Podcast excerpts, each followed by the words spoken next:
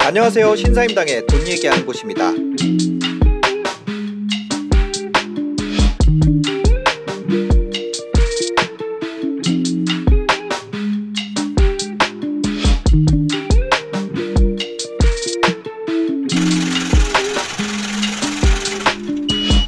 안녕하세요. 유튜버 신사임당입니다. 오늘도 김현준 대표님과 함께합니다. 대표님 안녕하세요. 네, 안녕하십니까. 아, 요즘에 또 셀럽으로서 점차 네. 영향, 영향력을 확대하고 있는 저요? 네. 아닌데. 그거 어떻게 됐어요? 유퀴즈 꿀직장 TV. 아. 유퀴즈. 아, 시작부터 왜 이거 하는 거예요? 예? 아 이거 아 제가 이걸 이거 올라온 걸 봤어요. 이거 디어유 공모주 하우영 씨가 보여주세요. 아, 디어유 공모주 청약하다 회사 파산할 뻔한 썰. 아, 일주일 동안 네. 너무 행복했죠. 아. 요거 몰카 찍고 네. 요거 편집하고 아. 요거 업로드 해가지고 요 신입 직원 담그는 그 재미에 그러니까요. 일주일이 아주 그러네요. 이거는 이제 PD로서 한번 네. 제- 어, 최근에 봤던 그 김현준 대표 유퀴즈 꿀직장 TV 영상 중에 네. 가장 재밌지 않았나? 아 진짜예요? 네. 어 너무 영광인데요. 아 진짜요? 아 이런 아니. 우리나라의 최고 전문가가 이게 재밌다고 해주시니까 아니 그래가지고 아니 그 아니 그래서 한 주 동안 얘기를 하는데 이 얘기를 안 하시길래 아, 이게 네. 저는 근데 좀 듣고 싶었던 게 뭐냐면 네. 저나 저희 회사 사람들은 웃길 수밖에 없어요. 어, 왜냐면 아는 사람들이 나오고 우리가 네. 그 상황을 다 체험했으니까 웃기잖아. 음, 정말 네네. 깔깔대면서 만드는데 외부인들이 진짜 음. 일도 모르는 사람들이 와서 이걸 보면 정말 이경규 몰래카메라처럼 웃길까? 음. 아니면 뭔 개소리지? 이런 생각을 할까가 궁금했는데 음, 재밌어요. 어 다행이다. 네 재밌습니다. 아 아마 어그 아, 최근에 들은 얘기 중에 제일 기분 좋은 아? 얘기다. 네. 운전 잘한다는 얘기보다 더 좋네요. 갑자기? 네. 운전 잘하세요? 어, 저는 네. 운전 못한다고 하면 못 참아요. 아 진짜요? 저는 운전을 하는 거를 아주 좋아하진 않는데 네 네. 할 동안에는 음. 어, 이런 얘기하면 좀 그렇지만 네. 하여튼 서울시에서 가장 빠르게 움직이거든요. 아 그래서 이제 네. 남자로서의 그 이상한 자존심 어. 중에 운전 못한다 하면 좀 네. 너무 싫어하고 그게 네. 1번이에요. 어. 그 다음이 주식. 아, 운전이 1번이고 네, 네, 2번 주식. 네. 아, 근데 뭐 유튜브 편집이 웃겼다라고 하는 것도 네. 한 1번, 2번 사이에는 들어가네요. 아 진짜요? 기분이. 아, 네. 예, 알겠습니다. 어, 저는 운전 진짜 하는 거 별로 안 좋아하고 운전하는 네. 걸 좋아하시나 봐요. 아니요. 저는 운전하는 상황을 안 좋아하는데 네. 성격이 워낙 급하고 아, 극단적인 효율 무세, 네. 효율을 추구하기 때문에 네. 이 도로 간의 이 앞차와의 간격이 음. 공공지 아닙니까? 네. 근데 그거를 많이 띄어서 가는 거는 어. 세금을 똑같이 낸 사람이 그렇게 하면 안 되는 거예요. 어, 저 그렇게 하는데. 안 돼, 안 돼. 저는 그 뭐지? 되게 널널하게 하고 가요. 그런 사람들은 자동차세를 더 받아야 돼요. 저는 이 사회 간접 자본을 덜 사용한단 말이에요. 아 진짜요? 아, 네, 그래서 그러니까. 네, 운전하는 걸 좋아하지 않기 때문에 네. 운전하는 시간을 최대한 빨리 단축하려고 네. 미친 듯이 하는 편입니다. 네. 아, 저 네. 그렇습니다. 어, 무서워. 저는 막 그 운전할 때, 어, 시간에 쫓기면은 좀 그렇게 되는 거예요. 그렇죠, 시간에 쫓기면은 그렇죠. 그럴 수 있는데, 좀 넉넉하게 움직이려고 하죠. 근데 그런 사람이 사실은 훌륭한 거고 안전한 거고 음. 근데 저는 이제 뭐 시간이 쫓기든 안 쫓기든 일단 출발했잖아요. 네이버 지도 찍었으면 네네네. 거기에 쫓기기 시작하는 거예요. 난 그거보다 빨리 가야 돼. 아, 네이버 지도보다 빨리. 네네. 일단 시작했으면 그거보다 빨리 가야 된다. 아, 알겠습니다. 아, 오늘 주제 중에 이게 있어요. 자동차 얘기가 괜히 나온 게 아니라 요소수 얘기가 또 네네. 준비가 돼 있습니다. 그렇죠, 요소수, 아, 그러니까요. 요소수 돈 줘도 못 살 듯. 이런, 그쵸. 잘못하면 한문철 TV 나 유튜브, 유튜브 너무 좋아하셔서 한문철 TV도 나가고 싶으셔. 아, 아 섭외를 받으면 어떻게 해야 되나 이거? 께서 잘 한문철 TV 나가고 싶으면 어, 그렇죠, 그렇죠. 네 조심하도록 하겠습니다. 아, 안전. 운전하겠습니다. 아, 그러니까 우리가 제가 이거 라이브 하면서 느끼는 게 네. 시청자랑 같이 완성되는 것. 진짜로. 이게 만약에 그냥 둘이서 떠드는 것보다 그럼요. 이, 아, 이분들의 이런 센스. 아, 오늘 스펜서 TV님 훌륭했어요. 네네네. 네. 아, 한, 유튜브 얘기와 운전 얘기를 이렇게 엮나? 와, 알겠습니다. 오늘도 저희 위건강의 메스틱과 함께 합니다. 위 불편감 개선에 도움을 줄 수 있는 건강기능식품 프롬바이오 위건강의 메스틱. 꾸준히 먹어보면 압니다. 네, 건강기능식품 광고입니다. 오늘 어, 첫 번째 코너부터 시작하겠습니다. 첫 번째 코너 저희 항상 하고 있는 거죠. 네. 바로 우문 현답입니다. 제가 어, 되게 우문을 하면 어, 김현준 대표님이 답을 주시는 네. 우문 현답 코너. 오늘의 우문 또 준비했습니다. 바로 이거예요. 이럴 때가 최고의 주식 매수 타이밍이다. 음. 우리가 지금까지 어, 벌써 한 얼마나 했죠 방송을?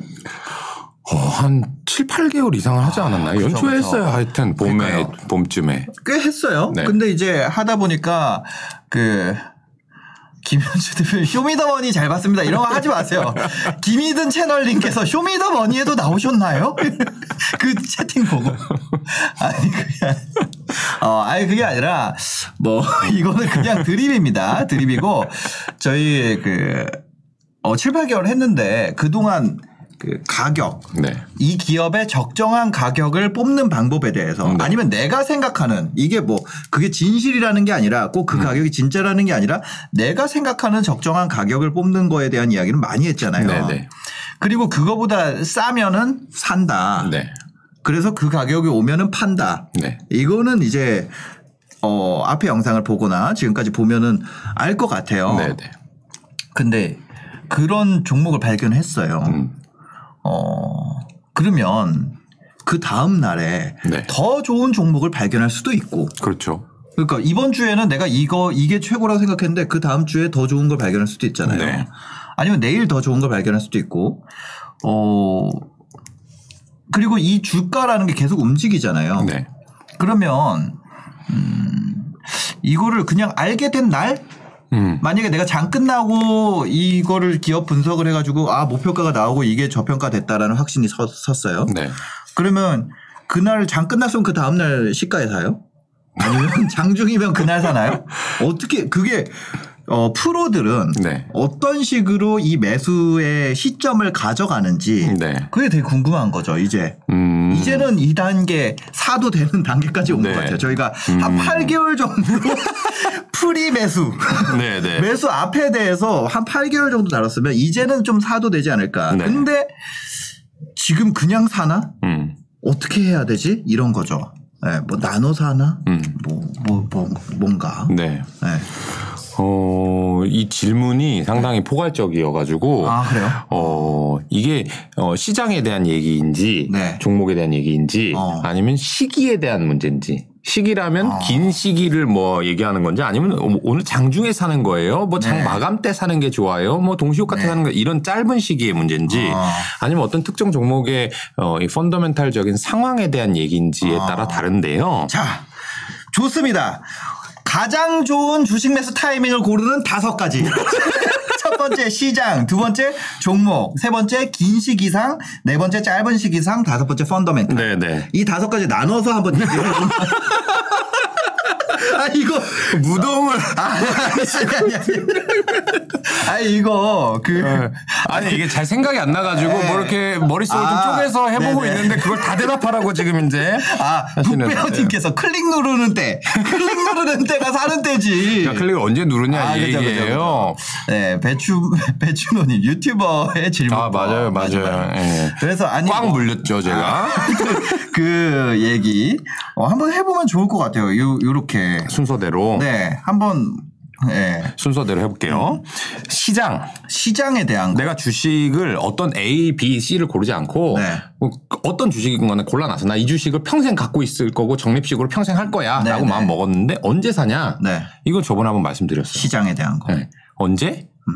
제가 그때 얘기했을 때 얘기했어요. 4프로 TV, 3프로 TV 네. 한번 얘기한 적 있잖아요. 네네네. 이 주식 시장이 매년 좋은 것 같고 항상 좋은 것 같고 뭐 지금은 항상 나쁜 것 같이 보이겠지만 음. 아주 특별히 안 좋은 때가 1년에 한두 번 있어요. 네. 특별한 뭐 금융위기가 아니더라도 아, 그럴 때가 있다. 네. 그럴 때가 제가 저번에 말씀드렸던 네.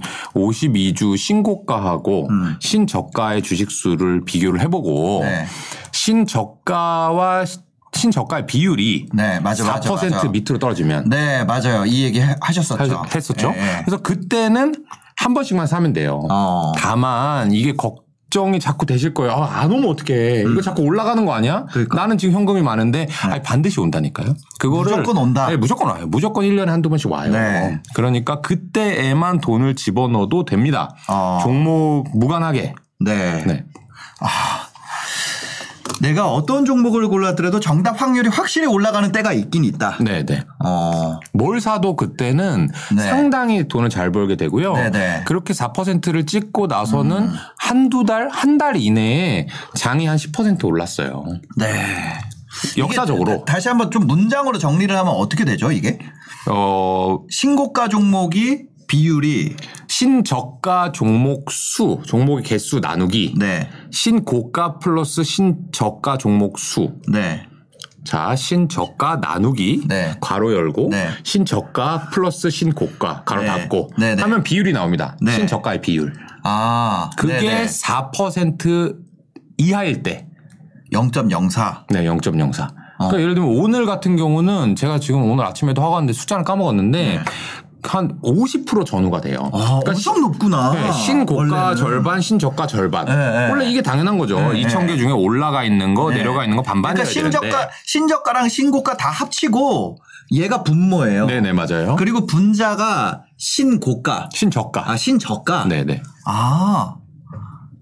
아니 아니 신고가. 그렇죠. 신고가죠. 신고가. 아, 죄송해요. 그게 4 네. 미만이니까. 네. 신저가면 96이고. 신저가 제일 진짜 바닥 치는 종목들 그 그룹이랑 제일 치고 올라가는 종목들 그 그룹을 다 더해요. 야 너네 다 와. 네네. 그 다음에 그 중에 신고가인 애들 분자에다 넣어봐. 네. 근데 이게 100, 두 개 다 합쳤는데 100개인데 얘가 4, 4, 4개밖에 안 돼. 네네. 그럴 때가 아. 1년에 한두 번씩 꼭 오고요. 네. 어, 작년 같은 때 이게 도수청님이 90씩. 답답해가지고 썼어. 아니, 아니, 틀렸어. 아, 근데. 틀렸어요? 신고가예요. 다시 한번 신고가 적어주세요. 신고가 종목수. 예, 예. 네, 분자가 신고가 종목수입니다. 제가 네네네. 잘못 말씀드렸어요. 네네네. 초반에. 네, 분, 분자가 신고가예요. 네네네. 그렇게 되면 어, 주식을 사도 뭘 음. 네네. 사도 쉽게 오르는 구간이니까 네. 참았다가 음. 그때 1년에 한 번, 뭐 꼭 적립식이라는 게 월에 한 번 사라는 법은 없잖아요. 네네. 네, 그렇게 하시면 시장은 일단 쉽게 해결된 거 아, 요거는 시장은 일단은 클리어. 네. 두 번째. 이분은 또 거꾸로 했잖아요. 그래서 예. 네네. 지금 M, MH윤님이 아. 말씀하시는 게 정답이에요. 정답! 정답. 축하, 드립니다 네. 윤MH님. 네. 정답 맞추신 기념으로 좋아요. 네. 네, 저도 좋아요 눌러주세요. 저도 다른 걸 안 바라고 좋아요 부탁드리겠습니다. 네. 두 번째로 이제 종목. 두 번째로 이제 종목인데 네. 어, 종목을 이제 세분화했던 거예요. 제가 말씀드린 게 네. 종목을 나누는데 시기가 있고 네. 상황이 있다는 거죠. 시기와 상황. 네. 어. 네, 종목에 대한 시기와 상황. 네, 시기와 상황. 네. 근데 시기를 짧은 시기로 하면 아까 그랬잖아요. 언제 사냐고 대체 네, 네, 네. 몇 시에 사냐. 아, 짧은 시기. 네, 맞아, 짧은 맞아. 그건 진짜 대중이 없고요. 네. 어, 저희 회사는 네. 어, 안 바쁠 때 삽니다. 안 바쁠 때. 안 바쁠 때. 왜냐하면 이 분석하는 거는 이 매니저들이 좋아하는 일이에요. 네. 그러니까 재밌어. 음. 근데 분석이 끝났잖아요. 네. 그럼 뭐 삼성전자를 얼마에 몇 주를 사자라는 게 결정이 된 다음에는 네. 어, 잡일이에요. 아, 사는 거는? 네. 사거나 파는 그 버튼을 여러 번 눌러야 되거든요. 저희 같은 경우는. 아, 돈이 그- 크니까. 네네. 그 일이 귀찮은 일입니다. 네. 그러면 아무 분석할 것도 없고 오늘 기업 탐방도 없고 회의도 없는데 네. 뭐 컨디션도 괜찮다. 음. 라고 하면 사는 거예요. 그러면 이런 거 있잖아요. 우리가 가격으로 네. 목표가를 설, 설정을 하잖아요. 그러면 사는 가격도 정해 놓나요? 네. 그러면 그냥 그 가격에다가 놔두고 계속 사는 거예요? 아 근데 그 몇 원 이렇게 하진 않고요. 네, 밴드로. 어, 얼마 이하 정도. 아, 뭐 얼마 이하에선 산다. 네, 뭐 2만 원 이하에서 사면 네. 이 회사가 수익률이 충분하겠다라고 생각을 하면 네. 뭐 2만 원도 사고 2만 천 원도 아. 사고 1만 8천 원도 사고 네. 그런 식으로 하는데 음. 근데 여기에서 이제 여러분들께 주의해야 될 점은 뭐냐면 네, 네. 여러분들은 뭔가 발견을 하면은 당장 사고 싶을 거예요. 맞아요. 빨리 오를 것 같고 어허. 내가 안 팔면 또 떨어질 것 같고 그럼 나, 내가 깨달은 진리를 누군가 알면 어떡해. 알기 전에 뭐 이거 네. 해야지 나만 알고 네. 있을 때 네. 근데 그런 일이 잘 안 일어나고요. 네. 저희가 그렇게 뭐 아까 얘기 약간 농담도 섞어서 말씀드렸지만 컨디션도 좋고 할 일도 없고 매매를 왜 그때 하느냐 그거를 빨리 하고 늦게 하고가 주가의 영향과 영향이 없다는 거예요. 죄송합니다. 이수영님 오늘 부동산 방송 아니에요? 왜 뭐라 지방 들어와가지고 지방 투자. 아, 나 깜짝 놀랐다. 네, 그 지금 주식 얘기입니다. 이 신고가 신저가. 네. 아, 네. 아, 나 이수영님 너무 마음에 드는. 아, 진짜. 딱 그냥 네 글자만 쓰고. 네, 들어오자마자. 네. 아, 나 물 먹다 뿜을 뻔했어. 네. 맞아요. 이 잠깐 이 지금 매수 타이밍은 그 주식 얘기를 하고 있습니다. 네네.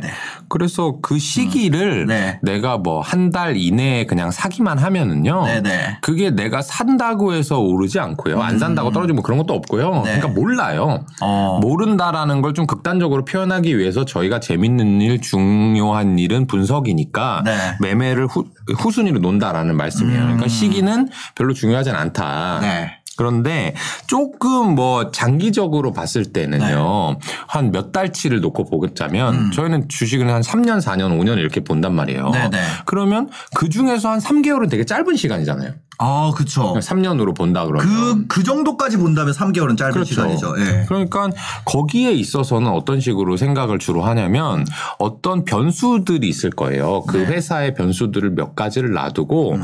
그 변수라고 하는 거는 우리가 확인하지 못한 거잖아요. 네. 확실히 예를 들어서 어 사람들이 건강기능식품을 많이 먹을 것이다는 확실해. 3년 후엔 그렇게 될 것 같아. 음. 네. 근데 건강기능식품이 예를 들어서 뭐 크리스마스에 많이 팔릴까? 음. 아니면 어 지금은 뭔가 추우니까 어떻게 될까? 이런 일부 변수들이 있으면 네. 그거를 내가 막 고민해서 맞추려고 하지 않고요. 음. 그 변수의 개수대로 주식을 좀 덜 사요.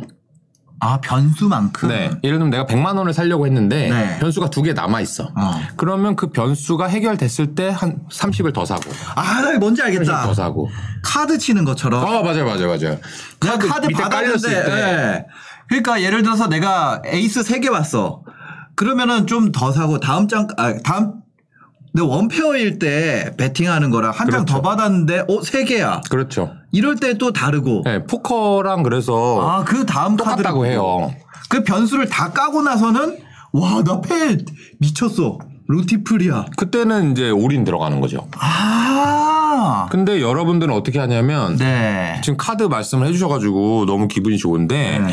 이 에이스 에이스 두 개가 들어왔어요. 시작하자마자 내가 두 장 갖고 네, 있는데 네. 그러면 이제 가장 세죠. 네. 현재는. 네, 네. 근데 앞에 뭐가 깔릴지 모르죠. 네. 근데 여러분들은 에이스 에이스 주니까 내가 지금 제일 세니까 내 돈다 넣어. 음. 근데 밑에 만약에 숫자 222 깔려요. 아. 그럼 내가 이제 순위가 확 떨어지죠 확률이. 네. 딴 사람이 2 들고 있으면 걔가 이기는 거 아닙니까? 네. 시작에는 지고 있었지만 네, 네. 그러니까 그걸 확인해 가면서 이제 넣는 거죠 돈을. 아. 그래서 저희는 이제 프로페셔널이기 때문에 시기로 딱 이렇게 뭐 월간으로 얼마씩 넣읍시다 이렇게는 안 하고요. 네. 어떤 우리가 확인할 수 없는 변수들이 몇 개 있는데 네. 그래도 이 주식이 괜찮다라고 했을 때는 그 변수에 따라서 확인하고 좀 넣고 아. 확인하고 좀 빼고 이런 식으로 하게 됩니다. 카드 갖다 봤는데 틀렸어. 아, 이거 아닌데 이거 약간 어, 족보가 말리겠는데 싶으면은 좀 빼고. 그러면 이제 더 이상 베팅 안안 하고 죽어야 되잖아요. 네. 근데 내가 만약에 첫 에어라인 갖고 있는데 올인을 치면 네. 죽을 수가 없잖아요. 네, 이미 네, 올인 다 네, 들어가 네, 있는데. 그렇게 주식도 하는 겁니다. 확률에 따라서. 여러분 주식을 시작하기 전에 타짜를 보세요. 아 맞아요. 포커랑 이 주식이랑은 아주 똑같고요. 와. 바둑이랑 주식이랑도 아주 똑같습니다. 바둑이랑 주식이랑 바둑은 제가 둘 줄 모르는데.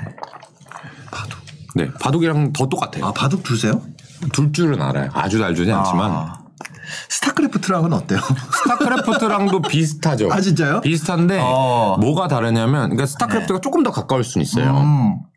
이 호흡이 길잖아요. 바둑은 아, 주식도 네네. 호흡이 길잖아요. 네. 포커는 금방 끝나잖아요. 네, 네. 그리고 스타크래프트는 한 20분에서 뭐 이 정도 하잖아요. 네. 그러니까 변수들이 좀 더 많잖아요. 어. 그래서 아주 아주 그 게임이랑 네. 비슷하고요. 음. 시기에 대해서 한 가지만 더 말씀드리면 아, 바둑이 드루킹 차단. 저거, 저거 차단. 그거 안 돼. 진짜, 저처럼 안 돼요. 진짜 안 돼. 진짜. 하지 마세요. 예. 네. 그거 차단이에요. 한 번 더 하면. 네. 그 시기에 대해서 한 네네. 가지만 더 짚고 넘어가면 네. 어 이거는 아직 저희 회사에 적용하고 있진 않고 네. 저 개인 돈 개인 돈을 상장 주식에 할 때는 네. 저는 어 시기로도 그 확률 변수와 상관없이 시기로도 일부 분할 매수를 하는데 어. 저는 신고가를 갈 때마다 주식을 사는 편이에요. 아, 신고가 때마다. 네. 주식을 사고 아. 신고가를 경신했어요 한 번. 네. 그럼 한번 더 사요.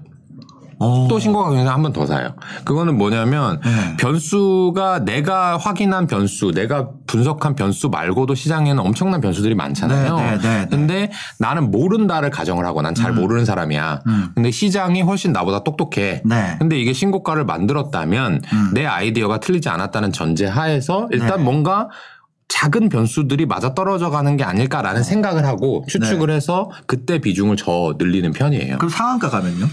상한가에는 보통 팔 것 같아요. 아, 상한가에는. 근데 팔고. 상한가를 가는 경우가 30%로 바뀌고 나서 네. 별로 없었어요. 어. 왜냐하면 상한가 가잖아요. 네. 그럼 그 이후에 따라사기 막 이런 거 하시잖아요. 네. 따라잡기. 네. 그러고 나서 상한가 따라가서 더 오르는 게 많을까? 음. 아니면 상한가 했다가 마감이 빠져서 끝나는 게 많을까? 네. 그럼 빠져서 끝나는 게 많아요. 아. 그럼 저는 그때 팔았다가 같은 금액을 다시 사면 사실 주식수를 더 늘릴 수 있는 기회라고 음. 네네네. 보고 상한가 갔을 땐 주식을 보통 파는 편이고 어. 이제 마지막인데 펀더멘탈. 펀더멘탈리 상황 네. 시기랑 상황은 다른 거예요. 네네. 상황상으로는 음. 제가 아마 제 유튜브에는 올렸는데 네. SM 얘기를 한 적이 있어요. SM. 근데 제가 이제 똑같은 얘기를 여러 번 하는 걸 약간 부끄러워해가지고 네. 그렇긴 한데 이 왜 부끄러워요? 아, 모르겠어요. 이 뭐 장사하는 것 같고 자꾸 아. 이렇게 뭔가 앵무새 같은 얘기, 생각을 똑같은 얘기 계속 하고 네. 술 먹으면 그렇게. 아니야 아니야 얘들아 난 했던 술 얘기 또먹 하고. 저는 술. 먹으면 아주 얌전한 아. 진짜요? 아 예. 알겠습니다.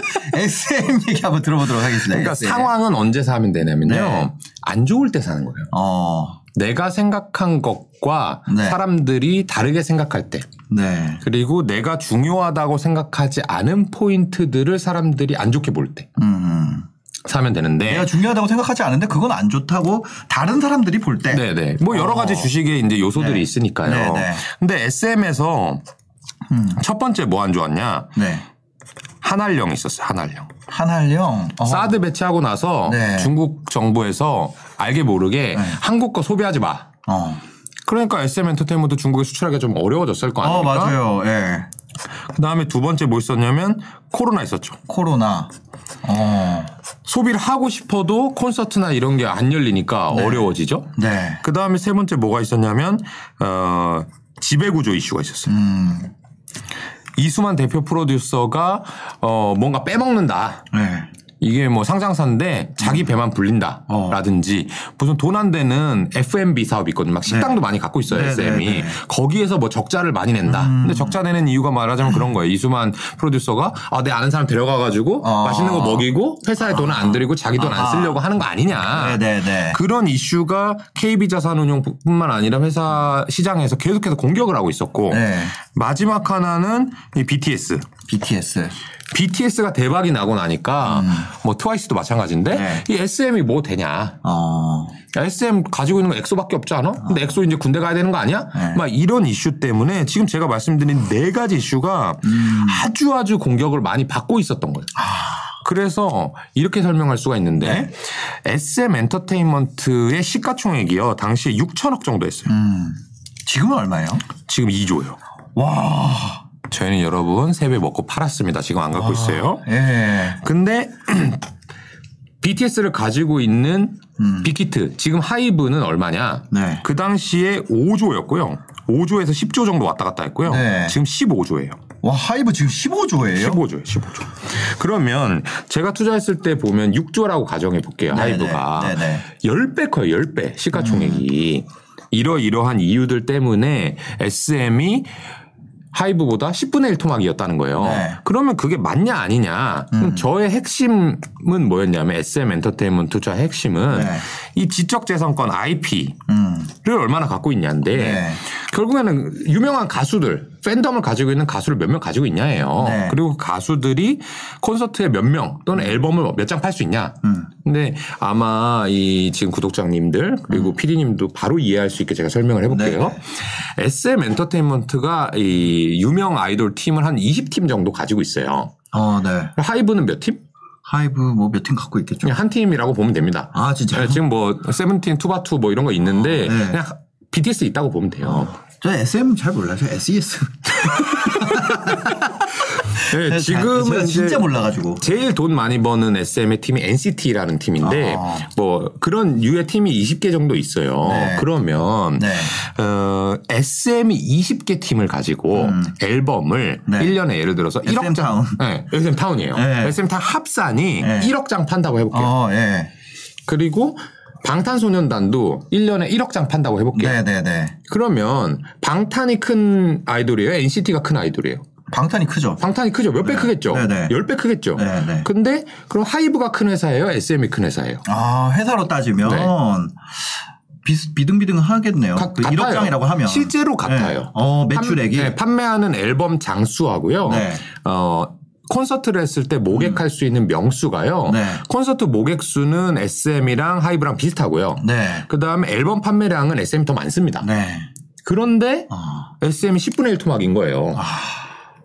그럼 어떤 상황? 아까 말씀드렸던 한알령도 있었고 네. 음. 코로나19도 발병했고 지배 구조도 안 좋다고 소문나 있고 네. 뭐 하이브가 뭐 대박이니까 모든 사람이 돈을 하이브로 다 싸, 싸질먹으시고 간다는 그런 얘기들 때문에 음. 네네. 안 좋았던 거죠. 아하. 근데 SM의 팬들은 네. 내가 SM이 10분의 1 토막이니까 나는 그럼 이제 방탄 좋아해야지? 그거 아니잖아요. 네, 네, 네. 그러니까 그 가치는 저는 유지된다라고 본 거예요. 네. 이런 상황에서 투자를 하시는 것이 아, 최고의 주식 매수 타이밍입니다. SM을 지금 2조에 사는 사람과 네. 1년 전 6천억에 사는 사람은 SM의 가치가 크게 달라지지 않았다면 음. 네. 그러면 사실 수익률에 급격한 차이를 보일 수밖에 없죠. 어머. 그러하다. 그러니까. 그렇습니다. 야, 그러면 이거 다섯 가지. 그러니까 뭐 어떻게 보면은 어, 네 가지네요. 네 가지. 네. 시장과 긴 시기, 짧은 시기 그리고 펀더멘탈. 네, 사- 펀더멘탈적. 상황 이네 네. 가지인데 이 네 가지를 고려해 가지고 이 특히 이 다섯 번째 펀더멘탈 상황까지 고려해서 산다면 어, 살 수 있는 데가 많지 않겠는데요? 그러니까 많이 살 필요가 없어요. 근데 사람들은 음. 네. 항상 현금이 있는 거를 두려워하고 네. 주식을 계속 사야 될 거라고 생각하고 음. 어, 적립식으로 매번 사야 될 것만 네. 같다고 생각을 하지만 어, 저도 그걸 깨달은 지 몇 년 안 됐는데 어, 레오 대디님이 이러네. 진작 말해주지. 왜, 왜 지금 말해줘? 진작 1년 말해. 후까지 기다리세요. 1년 후까지. 진작 말해주지. 그거는 피디님이 지금 물어봤어. 아, 네. 그래서 그런 때에만 1년에 한 번 또는 뭐 5년에 한 번만 돈을 투자해도 네. 사실 그 수익률의 차이가 음. 그렇게 크지 않을 거예요. 네. 오히려 맨날 주식 가지고 있는 사람보다 그런 사람 손실 보는 확률이 더 있으니까 공부를 안 하면. 네. 그래서 저는 확실할 때 어, 투자하는 것. 그러니까 이럴 때 최고의 주식 매수 타이밍입니다는 아. 이럴 때는 네. 확실할 때.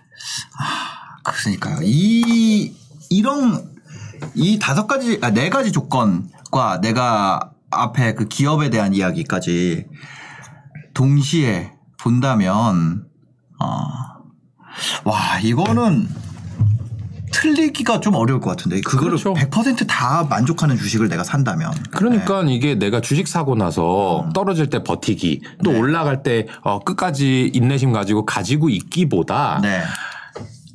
안 사고 있는 인내가 훨씬 더 어려운 거고 아, 그거를 한 번 집행하는 게 네. 사실은 여러분들한테 훨씬 더 돈으로 도움이 되는 아. 행동이에요. 어렵네요. 아니요, 안 어려워요. 그때까지 아, 안 올 것 같지. 나한테 기회가 안 올 것 같잖아요. 네, 안올 것 같아요. 반드시 와요. 아 진짜요? 반드시. 어, 예를 들어서 로또나 네. 뭐 사업이나 음. 아니면 뭐 내가 정말 꿈꾸는 네. 연예인과의 뭐 결혼 이런 건 안 오죠. 기다려도 안 와. 네, 네. 근데 주식을 뭔가 분석을 해놓고 음. 몇 개를 내가 이 universe 내 꾸러미에 가지고 있는 상태에서 사지 않은 상태에서 지켜보고 있으면 네. 어. 반드시 기회가 오고요. 음. 그 기회를 한 번씩만 잡아보면 네. 와 맞네. 이때 더블 치고 3년만 기다려도 어, 그 노는 게 아니었네라는 생각을 하시고 나면 네. 이 주식 투자가 자연스럽게 굴러가는 음. 그 플라이휠이 완성되는 겁니다. SM 엔터테인먼트 SM 엔터테인먼트 6천억대. 아, 샀어야 되는데.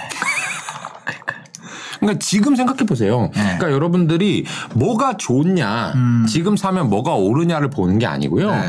지금 사람들이 안 좋아하는 주식 있죠. 음. 이거 왜 싫어하지? 왜 싫어하지? 사람들이 싫어하는 거? 싫어하는 것 중에서 골라보세요. 네, 싫어하는 것 중에서 네. 사람들이 지금 여러분들 제일 싫어하는 거 어떤 거 있어요? 지금 채팅방에 지금 싫어하는 거 그러니까 신사임당 빼고 그러니까 이렇게 한번 적어줘 보세요. 주변에 네. 주식 얘기 많이 하실 거 아니에요. 관심 많으신 분들이니까 구독자분들이 야 그거 요새 사가지고 되겠냐 이런 거 있죠. 어. 야그 주식은 지금 사는 거 아니야. 네. 아 그거는 이러이러한 이유가 있어서 떨어져. 어. 라는 것 중에서 골라보세요. 아, 쭉쭉 올라오네요.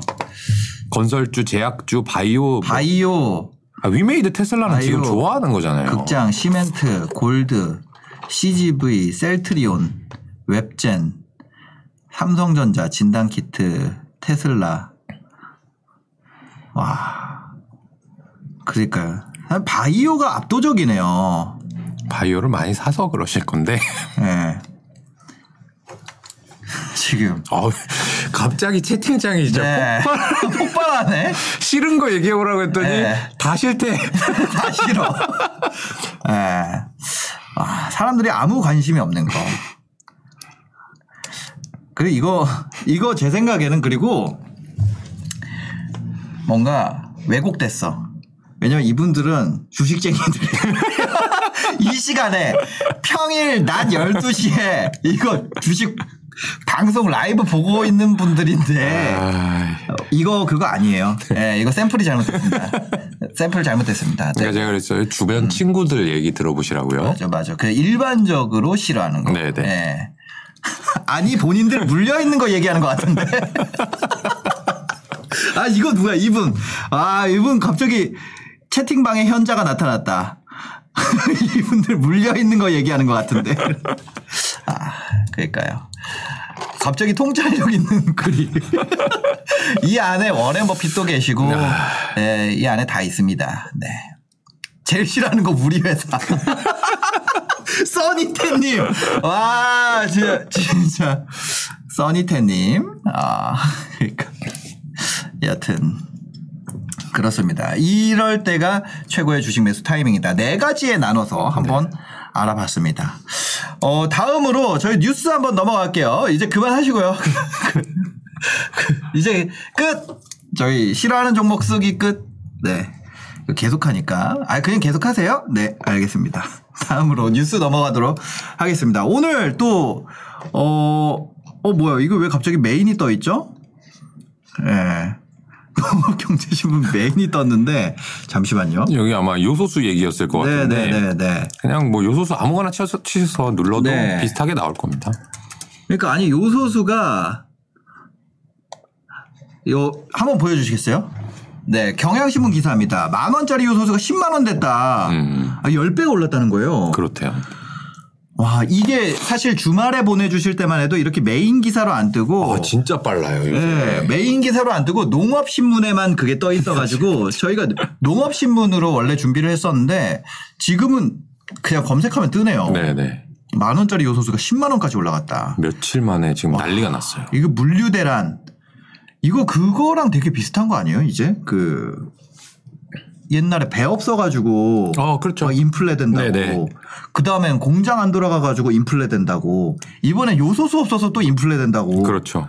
우리나라에 뭐 한정된 거긴 한데 네, 네. 뭐 외국도 일부 그럴 수 있겠지만 음. 어쨌든 이 트럭 같은 게 못 움직이면 네. 어쩔 수 없죠. 물류 대란이 나-. 날 수밖에 없는 네. 것 같고요. 근데 이게 제가 이걸 들으면서도 약간 마음이 불편했던 건 뭐냐면 네, 네. 아, 주식이 잘 안 보였어요. 이 아. 기사를 보면서는 분명히 누군가가 고통을 받고 있고 네. 누군가는 그러면은 웃고 있는 사람이 있는 게 이 자본시장이고 경제인데 네. 어, 누가 돈을 벌지는 잘 모르겠어요. 아. 지금 이게 어쨌든 영향은 뭐냐면 네. 요소수 가격이 올라서 트럭들 상당히 힘들어지고요. 네. 그러면 이제 트럭 의이 원가가 올라갈 거고요. 음. 그다음에 요소수를 만드는 쪽이 같은 원료를 사용하는 게 비료입니다. 네네네. 그 비료도 이제 비료 생산하기 어려워지는 문제가 발생할 네. 수 있어요. 아 요소를 이용한 비료도 요소를 이용해요? 이 암모니아에서도 요소를 뽑을 수 있대요. 네네네네. 석탄과 암모니아 둘 중에 하나에서 주로 뽑는 것 같은데 네. 그런데 이제 암모니아가 음. 어 비료에 반드시 들어가다 보니까 네. 그거를 요소수 쪽으로 좀 이제 전용을 하게 되면 어 그쪽 가격도 오를 수가 있고요. 네. 그럼 비료 가격 오르면 당연히 이제 농업인들 힘들어지고요. 아. 그렇게 되면은 아 지금 약간 생각을 해보면 얼마나 오를지 모르겠는데 네. 예전에 그런 적이 있어요. 이 비료 가격이 너무 많이 오르니까요. 음. 화학 비료. 네. 그랬더니 이 친환경 쪽으로 농업이 좀 발전한 적이 있었어요. 어. 어차피 내가 이 돈 내고 화학 비료 쓸 바에는 아, 그냥 우렁이 하겠다. 네, 우렁이 하는 게 나중에 네. 이제 제품값도 좀 많이 받을 수 있잖아요. 유기농 같은 경우는 네. 그런 쪽으로 좀 바뀔 수도 있을 것 같다는 생각이 좀 들고요. 네. 그다음에 이 폐기물 소각 할 때도 이게 꼭 필요하대요. 이게 네. 결국에는 이, 이 연소 시킬 때 네. 음. 뭐 자동차건 폐기물이건 뭔가 이런 화학 물질을 덜 내뿜을게 하려고 요소수를 쓰는 건데 네. 그런 쪽에도 이제 가격에 문제가 생기게 되면 소각을 안 하면 네. 예전처럼 쓰레기 대란이 발생할 수가 있고 음. 그런 쪽에서 쓰레기 관련주들이 좀 뭔가 배짱을 네. 튀길 수 있는 이런 가능성도 일부 있어 보이네요. 이게 그 이런 것들은 근데 아까 한한령이랑 비슷한 것 같아요. 그 SM에 대한 네네. 이런 상황 같은 경우 는 일시적이라고 볼 수 있지 않을까요? 그럴 수도 있죠. 네. 그 이게 만약에 이런 요소수나 이런 게 일시적이라고 생각을 한다면 네네. 이게 얘가 물류가 막히면서 이제 농산물 가격, 네. 농산물 물류에 문제가 생기니까 그럼 농산물 원자재로 한데 중에 소비자에게 전가할 수 있는 곳. 아 그렇죠. 그랬다가 이 요소수가 정상화되면 얘도 정상화될 것 같아요. 그럴 수 있어요. 그만큼 마진폭이 늘어날 수 있는 네 네. 맞아요. 이게 만약 일시적이라고 판단을 한다면 맞아요. 그런 식으로 좀 하는 게 김현준 대표님 스타일 아닌가요? 그렇죠. 예, 그렇게 생각해 볼 수 있고요. 음. 그다음에 이거는 되게 짧은 아이디어라서 제가 생각했다가 네. 저희 회사에서 drop한 적이 있는데 drop한 적이. 이 물류 대란이 일어났을 때 어떤 단기적인 투자 모멘텀이 뭐가 있을까 생각을 네. 좀 해봤더니 지금 이제 블랙 프라이데이, 네. 그다음에 크리스마스, 음. 신년 뭐 이런 거 있잖아요. 네. 그럴 때는 이제 선물 수요가 생기잖아요. 어. 그 선물 수요가 내가 선물을 받고 싶은데 물류 대란이면 네. 난리가 날 거 아닙니까? 네, 네. 애기들이 막 찡찡대고 뭐 이거 사달라고 어, 지금 크리스마스가 됐는데 뭐 이럴 거 아니에요? 네. 그러면 이제 웃돈을 줘서라도 사야 되는 그런 장난감 수요 같은 거 있잖아요. 아, 맞죠. 그거 있죠. 그런 것들은 이제 기사화가 될 수가 있어요. 예. 그래서 아 뭐 닌텐도를 사달라고 했는데 안 와서 뭐 네. 가격이 높아졌어요. 예, 예. 아니면 뭐 바비 인형 사달라고 했는데 이건 뭐 대체제를 찾고 있어요. 음. 네. 이런 것들이 대체제로 갈 수도 있고 음. 아니면 뭐 중고 거래 뭐 네. 이런 쪽으로도 좀 활발해질 수 있는데 어. 어, 저희가 투자하기에는 너무 단기 아이디어라 음. 저희는 이제 안 하기로 하긴 했는데 네. 어쨌든 그런 식으로 약간 좀 꼬아서 생각해 보면은 네. 분명히 기회가 있을 만한 일들이 있습니다. 물류 대란, 연말 택배, 어, 뭐 이런 것들. 그 단기적으로 좀 물가가 많이 오를 것 같아요. 그렇죠. 이게 그 필요한데 수요는 그대로인데 물류가 안 되는 거니까. 네. 이거 요소수 없으면 시동 안 걸리거든요. 그렇다고 하더라고요. 네, 저- 저도 이제 그, 그 요소수 차에 넣는데 음. 요소수 경고등 들어오고는 처음에는 되다가 계속 안, 넣, 안 넣어봤거든. 안 넣어본 게 아니라, 안 넣어본 게 아니라 그, 뭐야, 그냥 되더라고요. 감고, 네네네. 근데 뭐 바쁘니까 뭐 깜빡깜빡 하다가 근데 딱 했는데 켜지지가 않는 거예요. 기름은 있는데도. 그렇죠, 그렇죠. 네, 그래가지고 아, 이게 이렇게 10만 원까지 올라가 버리면 그러니까 대중교통을 좀 이용하지 않을까. 그러니까 이 디젤 승용차는 이게 뭐 1년에 한 번만 넣으면 된대요. 맞아요. 근데 이 화물차들은 뭐 네. 한 일주일에 한 번 뭐 뭐 매일 넣어야 되는 경우도 있고 그렇답니다. 음. 그렇게 되면 아, 매일 넣어야 큰 문제가. 있어요? 예, 몇백 킬로마다 넣어야 된대요. 아. 근데 이분들은 하루에 몇백 킬로씩 운전을 해버리니까. 어머.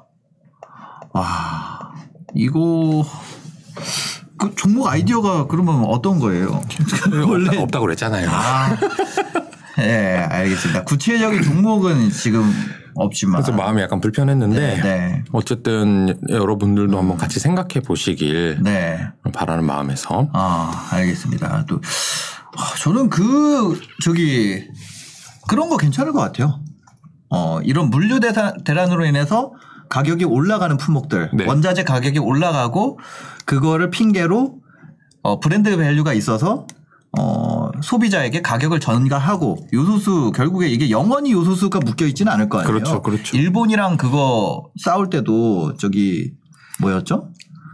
저 뭐 소재 가지고 아, 네네. 할 반대 때도 결국에 소부장. 그거 지나갔잖아요. 지나갔어요. 지나가고 나니까 또 아- 그냥 없던 일처럼 그러니까 그게 막 1, 2년씩 가는 경우가 별로 네, 없다니까. 다시 이렇게 평평해지니까 네, 네. 이런 게 다시 또 제자리로 돌아갔을 때 마진이 생길 수 있는 네. 그런 회사들로 좀 알아보면 그런 회사가 뭐가 있는지는 잘 모르겠지만 좀 기회가 있지 않을까 이런 네. 생각도 드네요. 그러니까 이게 결국에는 네. 그 호주하고 중국의 석탄 싸움에서 시작된 거거든요. 아, 어디랑 어디요? 호주에서 이제 중국으로 석탄을 공급 안 하다 보니까 네네. 어, 중국에서 석탄을 내부적으로만 사용해야 되고 네. 그러니까 그 관련된 요소도 수출 못하게 하다 보니까 이 문제가 발생한 거니까 네.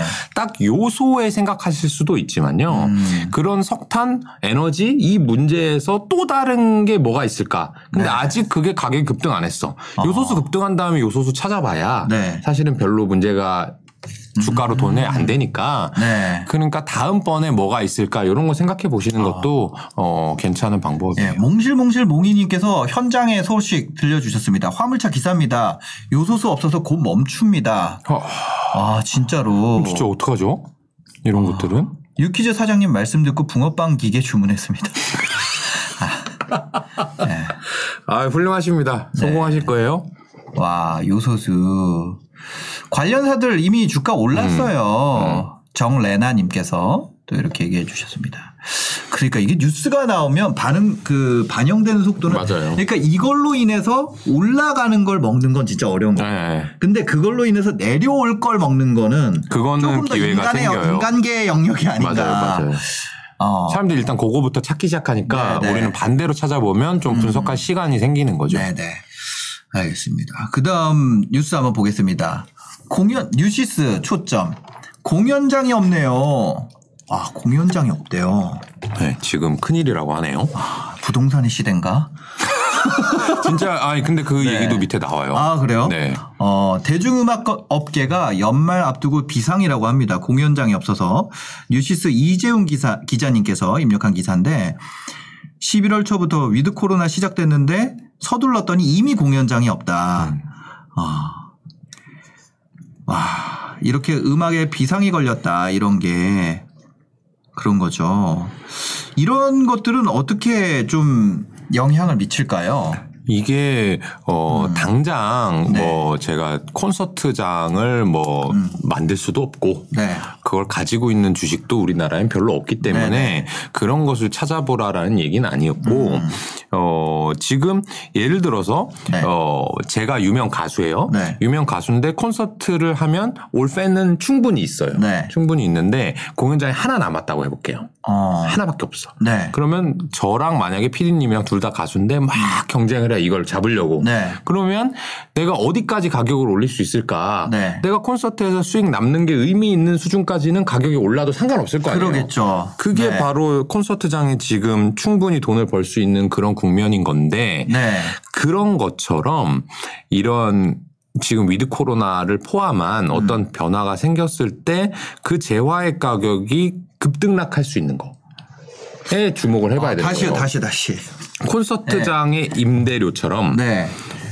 지금 사람들이 예를 들어서 어 콘서트장의 가격이 정해져 있다고 해볼게요. 네네. 정부에서 너네는 한 좌석당 얼마 이상 어. 못 받아. 네. 라고 하면 아무리 이렇게 위드 코로나 시대에 공연장 수요가 늘어나도 네. 공연장 가격이 못 오를 거 아니에요. 그러겠죠. 근데 지금 아마 그렇진 않을 거기 때문에.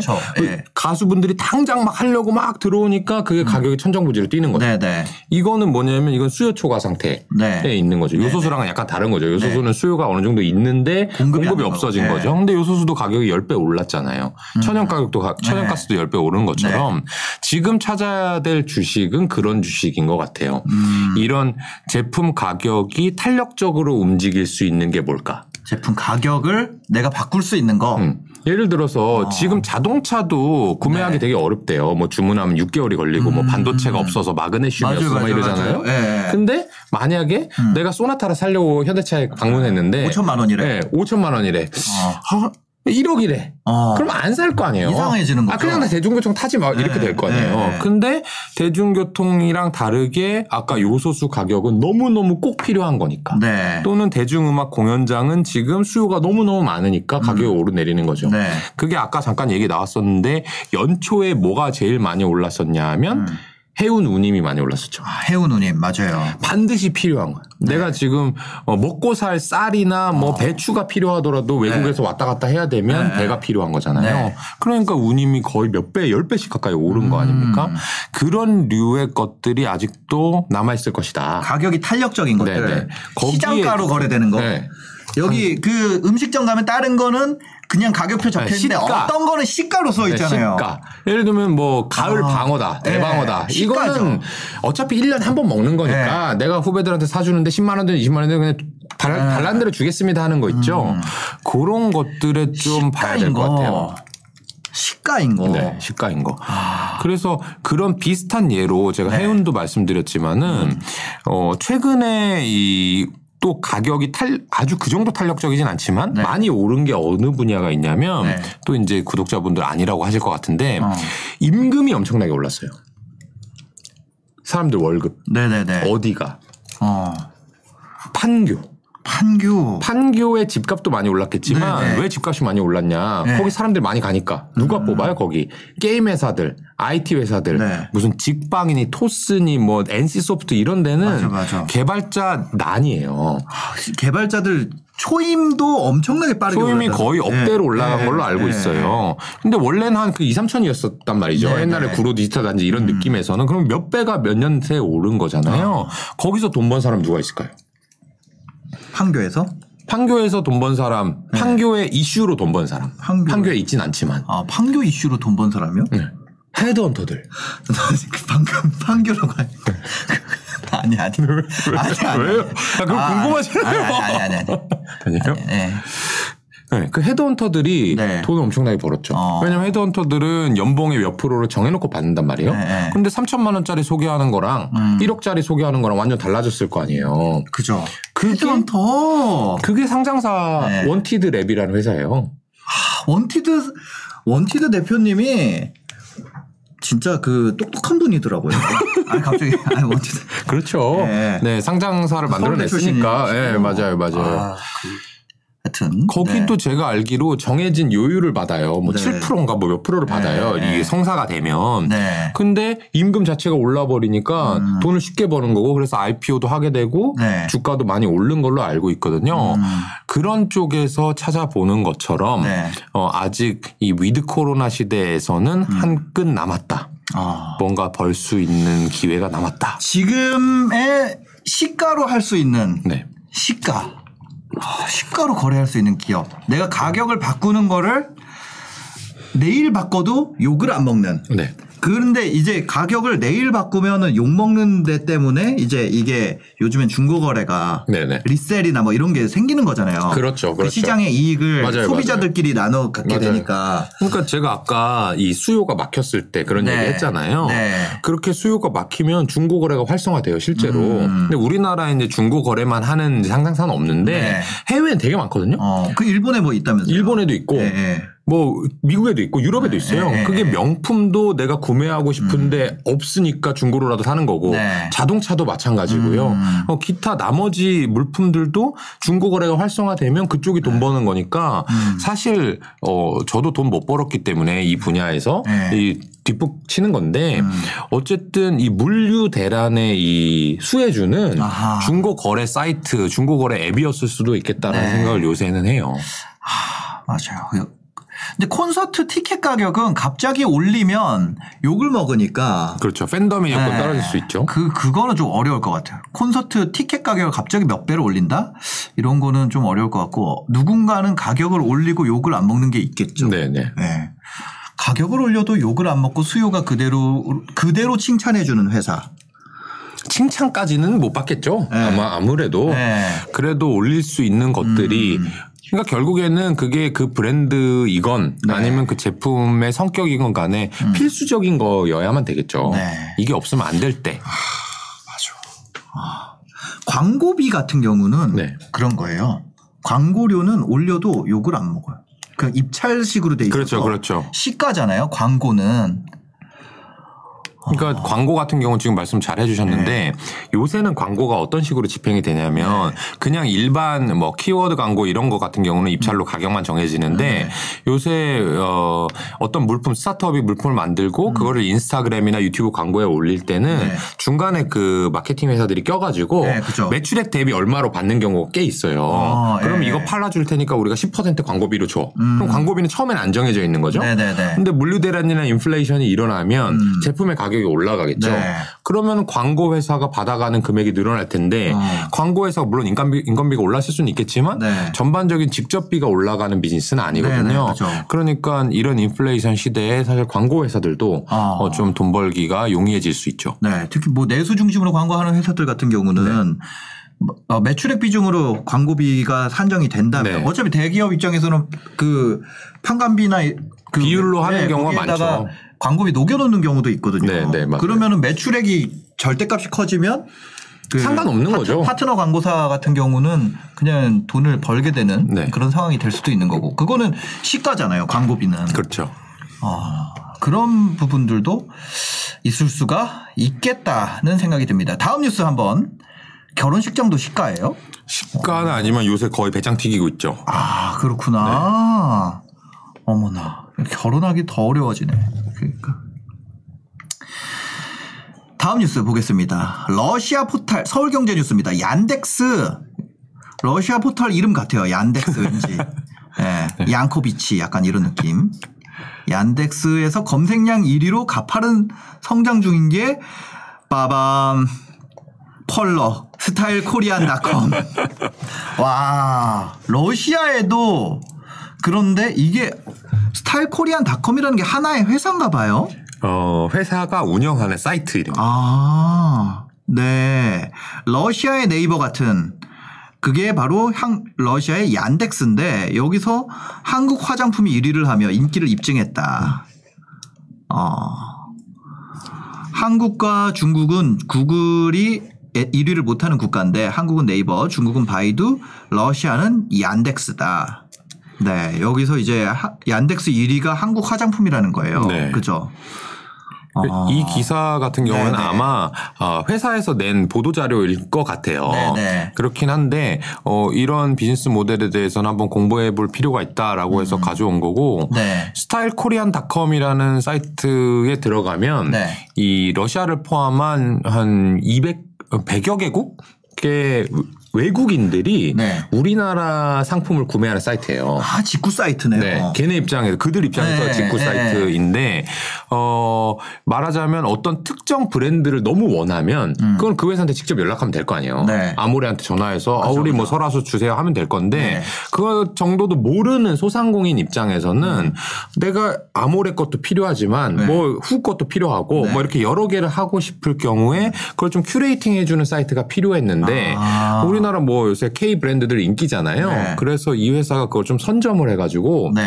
외국인 소상공인들 입장에서 한국의 뭔가 화장품 및 식품 의류를 구매할 때 여기 네. 가면 어, 꽤 괜찮더라. 어. 라고 하는 게, 어, 이 회사.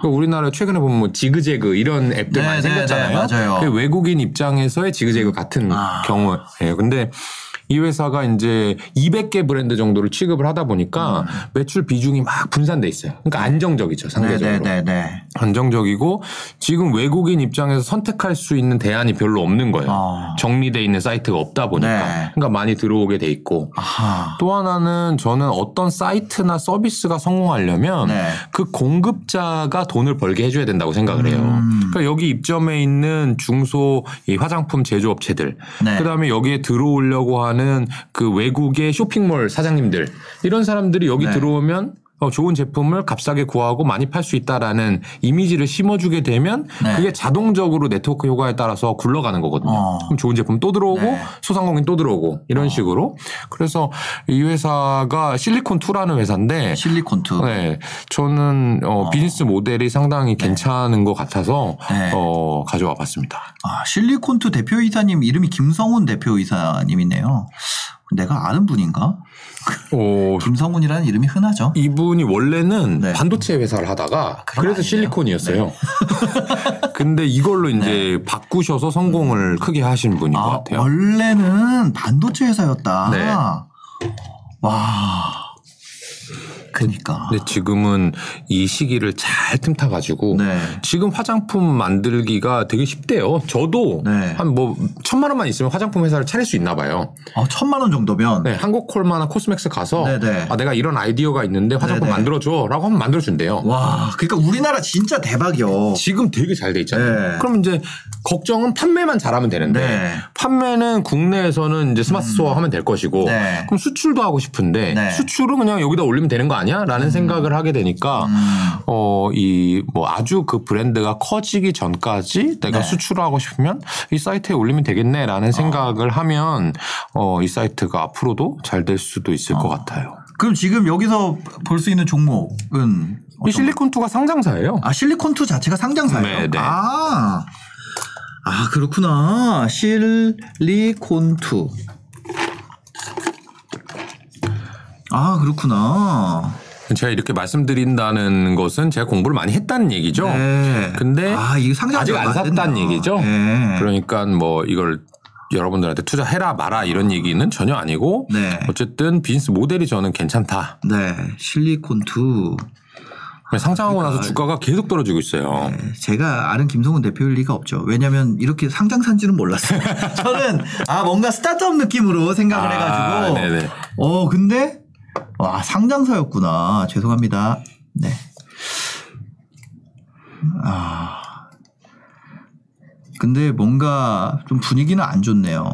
지금 뭐 상장하고 네. 나서 계속 주가가 떨어졌기 때문에 네. 아마 뭐 4만 원에 사신 분들은 벌써 반토막 난 거거든요. 아, 그러니까 이게 상장했을 때 보면은 화면 보여주시겠어요? 여기에 이제 쭉 올라갔다가 계속 흘러가지고 여기서 거의 신저가예요 지금. 했다가 다시 아, 이게 뭐냐면 김현주 대표님은 관심 없으시겠지만 얘를 쌍바닥이라고 하거든요. 아 그렇죠 그렇죠 맞아요. 그 정도까지는 알죠 제가. 그런 거 별로 관심이 없으시겠지만 예.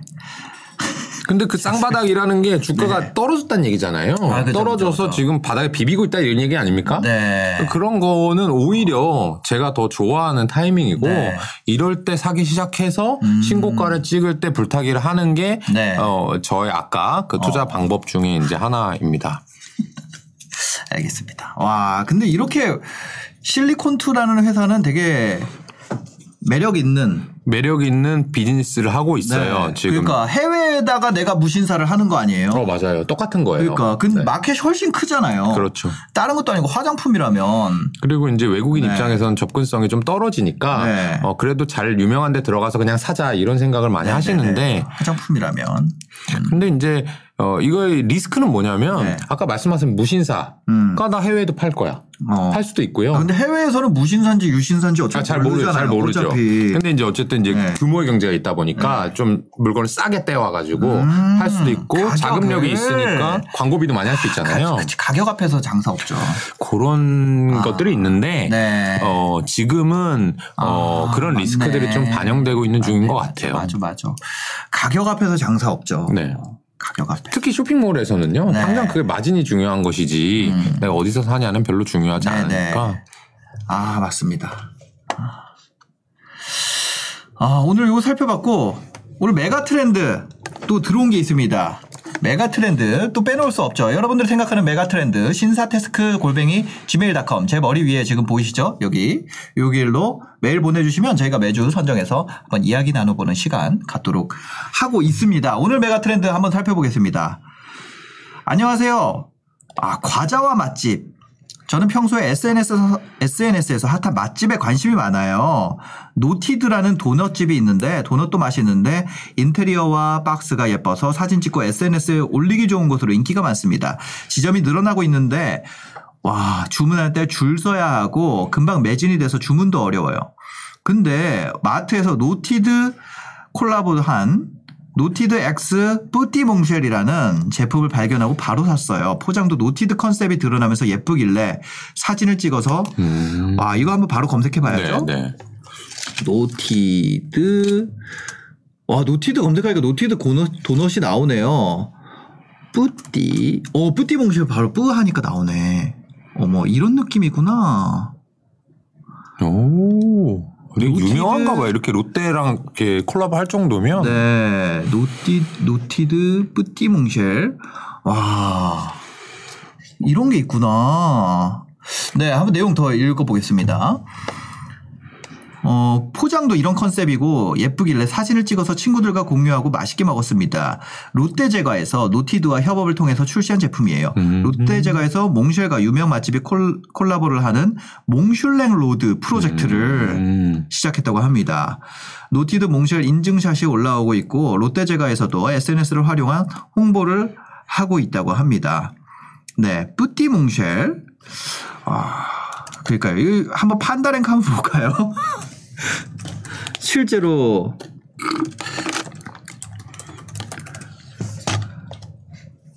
뿌띠 몽쉘이 온라인에서 많이 팔리고 있는지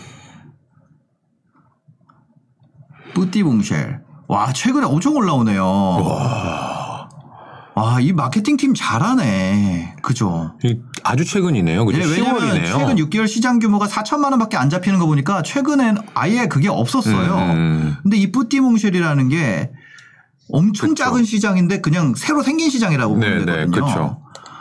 아, 그래서 이런 게 롯데제과에서 SNS 활용한 홍보를 하고 있고 트렌드에 바꿔서 인기를 얻은 사례가 많이 있었던 것으로 기억합니다. 작년에 오리온 주가가 오른 것도 꼬북칩 음. 초코 추러스 맛의 인기 덕이기도 했더라고요. 최근에 노티드 같이 잘 나가는 브랜드와 협업을 성공한 점도 대단한 것 같아서 롯데 제과 기대가 됩니다. 감사합니다. 어 이거 와 노티드가 메가 트렌드까지는 모르겠지만 트렌드는 분명한 것 같아요. 일단 일단 네. 잇템 핫템 뭐 이런 거네요. 봐요. 네, 네. 그러니까 이거를 그런 세대가 있어요. 이거를 어 체감적으로 아는 세대. 네, 네, 노티드를 이미 아는 세대가 있고 이거를 이렇게 들어 처음 본 세대. 네, 들어서 아는 세대가 있고 네. 나중에 이게 유행되고 나잖아요. 그럼 이걸 책으로 보는 세대가 있어요. 아, 그러니까 책으로 나오면 끝물입니다. 아, 끝물 중에 끝물이죠. 네, 책으로 나. 그건 한 5년 전 얘기. 책. 그러니까 와 근데 이거를 노티드 이거 한번 먹어봐야겠는데 노티드 도너츠. 일단 뭐, 네. 뭐, 저희한테 저희가 모르던 네. 아이디어를 주신 게 상당히 감사하고요. 네. 이게 얼마나 팔릴지는 좀 조사를 해봐야 되겠지만은 네. 충분히 의미 있는 아이템이 될 수가 있다라는 네. 정도 말씀드리고 다만, 어, 롯데 제과라는 회사는 네. 워낙 큰 회사이기 때문에 네. 이- 이게 하나 가지고는 좀 어려울 수도 있어요. 음. 근데 아까 이제 몽, 몽쉘로드? 네네. 그런 걸 한다고 그랬잖아요. 네, 그런 맞아요. 것들은 좀 이 회사가 좀 몽슐랭 로드. 네, 몽슐랭 로드. 네. 좀 센스가 있어지고 있다. 롯데가 옛날에는 뭐 좀 고루한 회사 아니야? 이런 이미지도 네. 있었는데 경영이 좀 좋아지고 있다. 이렇게 생각할 수도 있을 것 같고요. 네. 어, 이 꼬북집 초코 추러스 맛도 저희가 상당히 트렌드 조사를 많이 했었어요. 네. 근데 오리온이 워낙 큰 회사다 보니까 아. 이게 월 몇십억씩 팔려도 허니버터칩만큼 팔렸거든요. 아. 근데 비율이 안 되는 거예요. 옛날 허니버터칩은 똑같이 월 해줘야죠. 50억을 팔아도 규모가 너무 작은 회사다 보니까 음. 대박이 나는데 얘네들은 워낙 큰 회사여가지고 안 됐었는데 네. 아마 그런 매출 비중을 한번 조사해 보시는 게 지금 단계에선 필요할 것 같습니다. 훌륭한 엔진이지만 차가 너무 크다. 네. 아, 클 것 같다. 같다. 네, 그렇다. 그러니까요. 아까 매출액 보니까 뭐 4천 얼마 이렇게 돼 있던데 이게 10배가 튄다 그래도 4억이 그러면 안 되죠. 그러면 안 되고 월에 한 100억은 팔아야 됩니다. 100억. 월 100억. 네. 그게 허니버터칩 최고 찍었을 때. 네. 두 번째 메가 트렌드 한번 살펴보겠습니다. 와, 저도 이거 좀 느꼈는데 의자. 어, 이거 늦었다는 거거든요. 제가 느끼는 아, 아니, 아니. 아, 저, 제- 저도 며칠 전에 들었어요. 아, 진짜요? 제가 이 판교 얘기를 누구한테 했는데 아, 판교에서 네네네. 임금 많이 올랐다라고 하니까 아, 네. 요새는 판교 IT 회사들은 임금이 당연히 올랐고 네. 평균이 돼버렸대요. 네. 그래서 요새는 어. 의자 좋은 거 주는 회사로 간대요. 신입사원들이. 아, 네. 근데 그 얘기인 것 같죠 지금? 의자에 대한 카카오에서? 카카오 사내 그걸로 이 엄청 고가 의자를 싸게 살 수 있는 복지를 하고 음, 있어요. 그러니까요. 그래서 제가 아는 카카오 직원분한테 네. 좀 사달라고. 아니 그게 아니라 하여튼 그 그걸 그래서 아 의자가 이런 트렌드가 있구나 이런 음. 걸 느꼈는데 보통은 제가 사실 굉장히 그 뭐라 그래야 되지 이거 얼리 어답터 있고 막 이런 거 있잖아요 이거 이런 표 있잖아요 네네네. 거의 그 끝에 있으세요? 네, 저는 대중과 함께 아, 네네네. 그거거든요. 그래서 아, 의자 제가 느낀 거라고 생각을 한다면 좀 늦지 않았나 이런 생각이 들긴 합니다만 한번 살펴보겠습니다. 어, 저는 메가 트렌드를 인스타그램에서 찾는데요. 와, 인스타그램 메가 트렌드의 보고죠. 처음에는 연예인들만 인테리어 신경 써서 그런가 싶었는데 이웃들 보면은 메- 백화점 MD 최근에는 초등학교 선생님 중에서도 돈 벌면 프리츠 한센에 비싼 의자 산다고 하더라고요. 어, 의자 구매하시는 분들 보면 적금 부어서 의자 산다 이런 느낌이 많이 듭니다. 프리츠 한센의 소유 회사가 인데 스칸디나비스크 홀딩이래요. 와 영어 잘하시네요. 아, 이건 아마 저기 네. 덴마크어 이런 거 아닐까요? 네, 그래서 조회 덴마크어도 잘하시네요. 예, 조회가 잘 안 되더라고요. 워렌 버핏 할아버지 포트폴리오에도 구독형 고급 인테리어 회사가 있다고 하던데 앞으로도 고급 인테리어 용품에 대한 수요가 급증할 수 있겠다 이런 생각이 듭니다. 음. 어, 카카오에서 사주는 의자도 프리츠 한센인가? 모르겠네요. 저는 프리츠 한센도 처음 들어봤어요. 그러니까요. 아, 그때 들어봤었는데 하여튼 뭐 이상한 이름이었어요. 그래서 의자가 100만 원씩 하더라고요. 그게. 음, 그렇죠, 그렇죠. 야, 의자 요새 비싸요. 그 정도 합니다. 아, 의자가 네, 100만 원? 막 그런 생각을 했었는데 그 보면서 네. 어 그러니까요. 여기 보면은 아, 저도 지인 통해서 반값 주고 샀네요. 89만 원 정도. 네. 와, 180만 원인 거예요? 그러면 그러니까 의자가 그거 엄청 비싸요. 예, 100만 원 해요. 의자 100만 원 해요. 무슨 얘기야? 뭐 이런 느낌이죠. 예. 아, 의자. 어, 어떤 거 같으세요? 의자. 저는 사실 프리미엄 그, 가구. 그 정도로 이제 피부에 와닿진 않은 것 같아요. 정말 네. 이렇게 이게 메가 트렌드인가. 네. 지금 일시적으로 사람들이 돈이 많아져가지고 음. 네. 그돈 많은 거를 소비하는데 해외여행 못 가고 뭐 자동차도 뭐 안 나오고 하니까 네. 이런 거에 쓰는 건가에 대한 의구심이 약간 들고요. 듣, 듣, 보자마자는. 네네. 근데 어쨌든 이 파악해 봐야 될 것은 음. 이 이유가 뭔지를 저는 알고 싶어요. 어떤 거요? 어떤 이 이유? 예를 들면 고급 의자나 네. 의자 또는 가구에 대한 수요가 왜 늘어났는지에 대한 이유. 아. 근데 여기엔 지금 이유는 없어요. 주변 사람들이 저는 이유는 알 것 같아요. 집에서 일하니까. 음, 그러면 저는 사실은 별로 아닌 거죠. 네. 어. 지금 집에서 일하는 게 물론 이제 네. 전보단 늘어나겠지만 작년보단 줄어들 거란 말이에요. 네. 그렇게 되면 그 트렌드에 지금 올라타는 거는 반대로 갈 수 있는 거고 음. 네네. 어, 아까 말씀드렸던 것처럼 뭔가 임금이 올랐는데 차별화할 요소가 없어서 회사들이 다 의자를 바꿔준다더라. 네. 뭐 그런 류의 이유가 있으면 아. 어, 그게 의자 뿐만 아니라 이러이러한 트렌드구나 하는 네. 말씀을 드릴 것 같은데 네. 어, 조금 더 발전시켜서 그 앞단에 어떤 이유 때문에 사람들이 이런 고급 인테리어를 하려고 하는 것인가. 음, 그게 일시적인 인테리어. 건 아닌가. 고급 인테리어. 고급 인테리어 하- 하셨어요? 아니요. 저는 고급과 안 어울리는 사람이에요. 저는 약간 가성비와. 어울리는 이. 뭐지 고급 인테리어라는 게 그림 열풍이랑 좀 음. 맞닿아 있지 않나. 그렇죠. 그렇죠. 그런 그런 느낌이 들어요. 그러니까 그림을 왜 살까 사람들이 네. 어 정말 그림을 좋아해서 살 수도 있지만 제 아는 후배 네. 이 프로그램 아는 선배지만 아는 후배 인스타그램에 이게 올라온 거예요. 나는 이제 고급 의자를 아, 고급 가구를 하나씩 내 취향대로 사 모으기로 정했다. 음. 뭐 이런 얘기들이 있더라고요. 어, 그런 인스타그램을 보고 아 그거는 꼭 써야 되니? 미안해 미정아 아, 미소리. 아, 네. 예, 저도 부끄럽네요. 네네. 하여튼 뭐 샀으면 자랑하고 싶어가지고 인스타 하는 건데. 아, 다행히 아, 가구는 안 사적인 얘기했다. 올렸네. 너무 사적인 얘기했다. 네, 그래서 네네. 근데 그게 왜 사는가? 네네네. 돈이 많아져서 사는데 네네. 이제 해외 여행 가게 되고 네. 하면 안 할 것인가? 어, 아니면 네. 사람들이 정말 욜로라는 게 트렌드라서 사는 건가? 음. 아까 여기 예, 시청자분들께서 말씀하신 것처럼. 건강 때문에 사는 건가에 대한 어. 이유를 좀 고민해 보고 싶습니다. 네. 이게 만약에 메가 트렌드가 된다면 아무래도 고급 어 가구 네.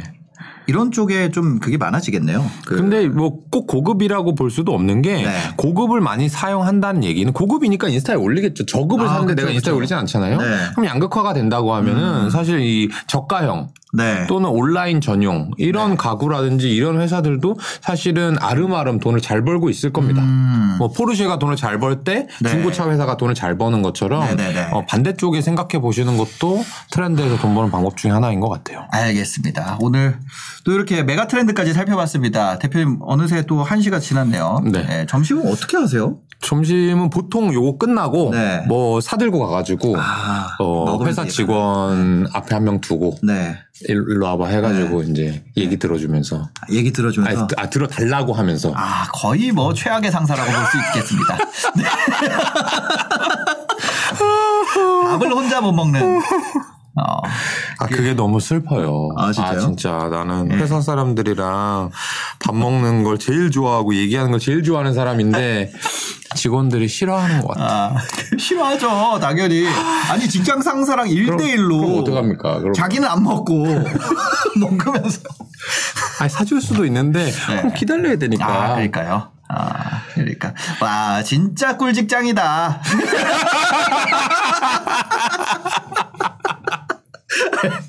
알겠습니다. 오늘 꿀직장의 네. 대표님 채널명도 유퀴즈 꿀직장 TV인 김현준 대표님과 한 시간 동안 함께했습니다. 사표 각이라. 아, 네. 오늘 영상 봐주셔서 감사합니다. 다음 주에 또 뵙겠습니다. 행복한 하루 되세요. 고맙습니다.